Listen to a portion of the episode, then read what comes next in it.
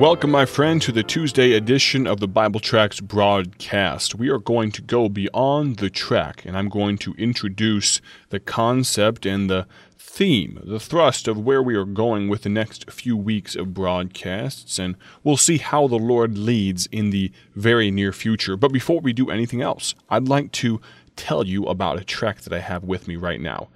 I have with me this piece of paper. It's a powerful piece of paper. It's called a gospel tract. On the front, we see what appears to be a sad scene, a depressing depiction of a young child with tears streaming down his face. And on the front, in bold lettering, it says, "Does anyone care?" It asks that question. This design was put together by our lead designer, Chief Operations Manager, Austin Marriott. He did an excellent job with the coloration and all of the different aspects that went into this motif, but on the inside is where it really gets powerful. A friend of mine wrote this tract, and I believe it's very poignant, very timely. Here's what it says. "With all the despair around the world, the question gets asked, does anyone care?" And then he sums it up with one word. Yes! Exclamation point. Someone does care. He continues on. Two words in the Bible make this vividly clear. Jesus wept. You know that verse. It's the shortest verse in the Bible, John 11:35. Jesus wept. How does that verse depict the fact that Jesus cares for you and for me? Does anyone care? Yes, they do. How do we know that? Well, this tract right here will tell you all about that, and you can find out for yourself by visiting our website, BibleTracksInc.org, and then just search for "Does Anyone Care?" Now, this tract, along with 37, 38, 39 others, would be included with our sample packet. And so if you are unfamiliar with our ministry and would like to know more about who we are, what we do, and how we do it, we'd love to hear from you. Our ministry, our job, our heartbeat is equipping. We are committed to equipping Christian brothers and sisters just like you for the gospel's sake, while also leading those that are lost. I don't say that in a derogatory way whatsoever, but one portion of this radio program is leading those that are interested, that have been captivated by, that would be very much attuned to knowing more about Jesus Christ. We talked about that a little bit yesterday. Of course, we began our discipleship study. We are talking about salvation. Before we dive back into that, before we get to the Beyond the Tracks component of this Tuesday broadcast, I'd like to do another very short reading for you from a book called On Prayer by E. M. Bounds. We are in the third chapter. Let me read a short selection for you, if you would allow me. We begin with a short quote from the Prince of Preachers, Charles Spurgeon. He says this, "We must remember that the goal of prayer is the ear of God. Unless that is gained, the prayer has utterly failed. The uttering of prayer, may have kindled devotional feeling in our minds. The hearing of it may have comforted and strengthened the hearts of those with whom we have prayed. But if the prayer has not gained the heart of God, it has failed in its essential purpose." Mr. E. M. Bounds continues on in this opening paragraph of Chapter 3 of his book. "In prayer, man's access to God opens everything and makes his impoverishment his wealth. We have seen how prayer changes the purposes of God and stays or moves His mighty hand. All things are available to man through prayer." How amazing is that thought? The fact that we have a direct line. Unlike some of our friends that believe, and falsely believe, that man's access to God is restricted to the conduit of a priest or father figure, spiritually speaking, the Bible very clearly commands that you and I can walk directly into the throne of grace and approach God ourselves. I hope these short times and meditations on prayer have been a help to you. I would absolutely love it if you would consider praying for us. We need the prayers of God's people more than we need your money, more than we need your time. We need your prayers. Though we would accept your volunteer hours, we would love for you to be a part of our ministry. If you live anywhere near the Bloomington, Illinois area, we'd love for you to come by and visit us. I would give you the nickel tour myself, and we would not mind if you would consider donating to our ministry. You can do that right on our website, BibleTracksInc.org. People do that literally daily. That's what allows our ministry to print millions upon millions of tracts and give them away for free.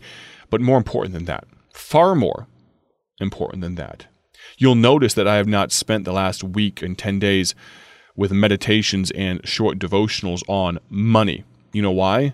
Because money is not going to move the heart of God. Prayer moves the heart of God. Now, we could say more, but we won't for now. Let's go to our segment, Beyond the Tract. Every Tuesday or thereabouts, as the Lord allows, we talk about some aspects of our ministry that are beyond the scope of the normal printed pieces of paper on full color, nice quality paper that we send out around the world. Today we're talking about our discipleship and follow-up outreach aspect of our ministry. You see, thank God, on a week-by-week, month-by-month basis, almost but not quite daily, we get signed tracts back. What that means is someone fills out the back portion of our tract where we leave space for their name and their address and their contact information to indicate that they have accepted Jesus Christ as their personal Lord and Savior. They have accepted salvation. And when we receive that particular type of tract back, first of all, we rejoice. We thank God for it. But it begins the movement of some administrative machinery here at BTI, such as we send that person some information. Before we even send them some information, we call and find, based off their geographic location, find a good church, Bible-believing, Bible-preaching church in their area. We contact the pastor personally. We call him and try to get through to him. Let him know that there is a very brand new convert in their area and ask him if he would be willing to follow up with them. And we pass along the information because on that tract, the person that says that they accepted Christ is also indicating that they would like more information. They would like to know how to be a better and more powerful Christian as they have just joined the family of God.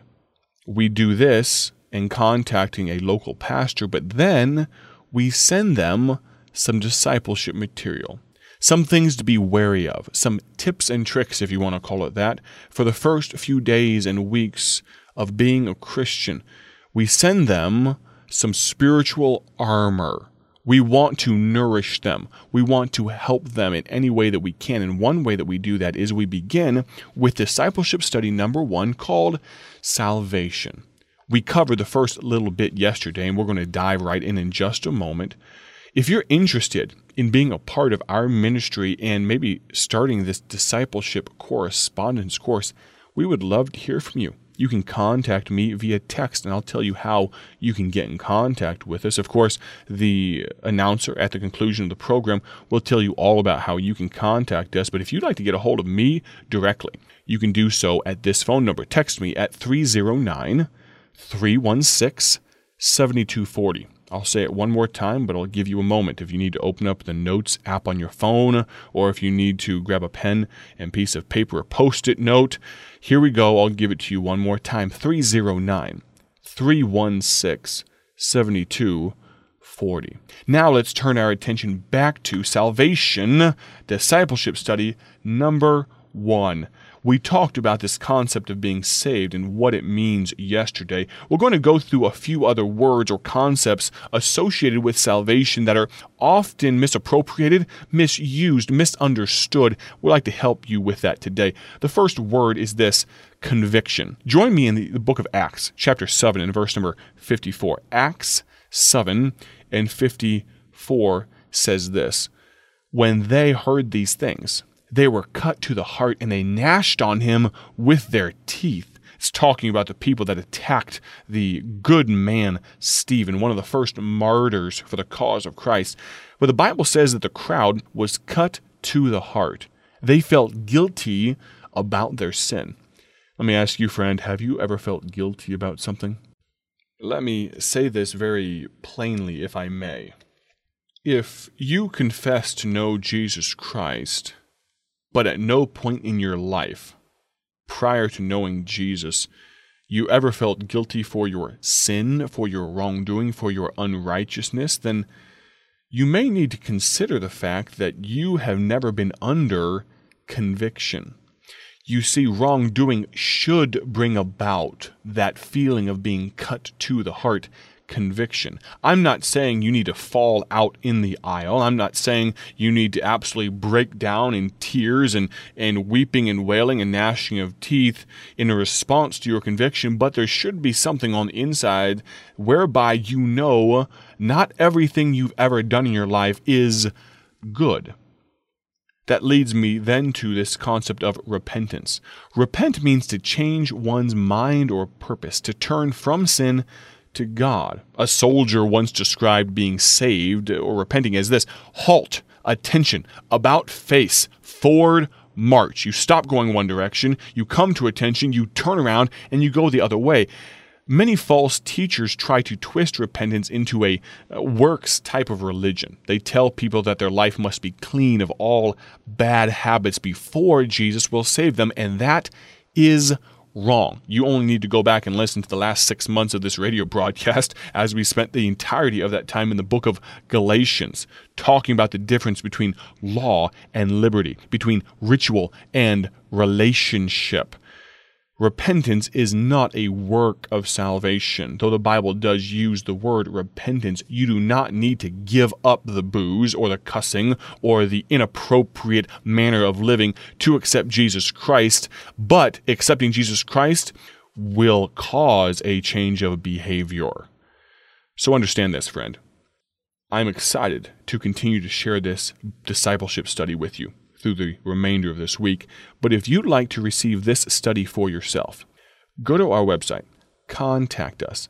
Let us know if you'd like to be a part of this study via correspondence. We would love to send it to you. Again, I'll give you my text line directly one more time, 309-316-7240. God bless. Have a great day for His glory. Thank you for joining us today for Bible Tract Echoes, a ministry of Bible Tracts Incorporated. If you would like to receive a free sample packet of all of our tracts, you can contact us by calling 309-828-6888. That's 309-828-6888.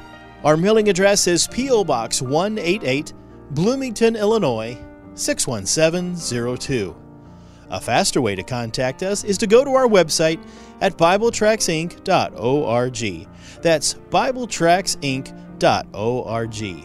There you will find more information about our ministry and details on how you can support Bible Tracts Incorporated. Thanks for listening, and may the Lord richly bless you as you serve Him.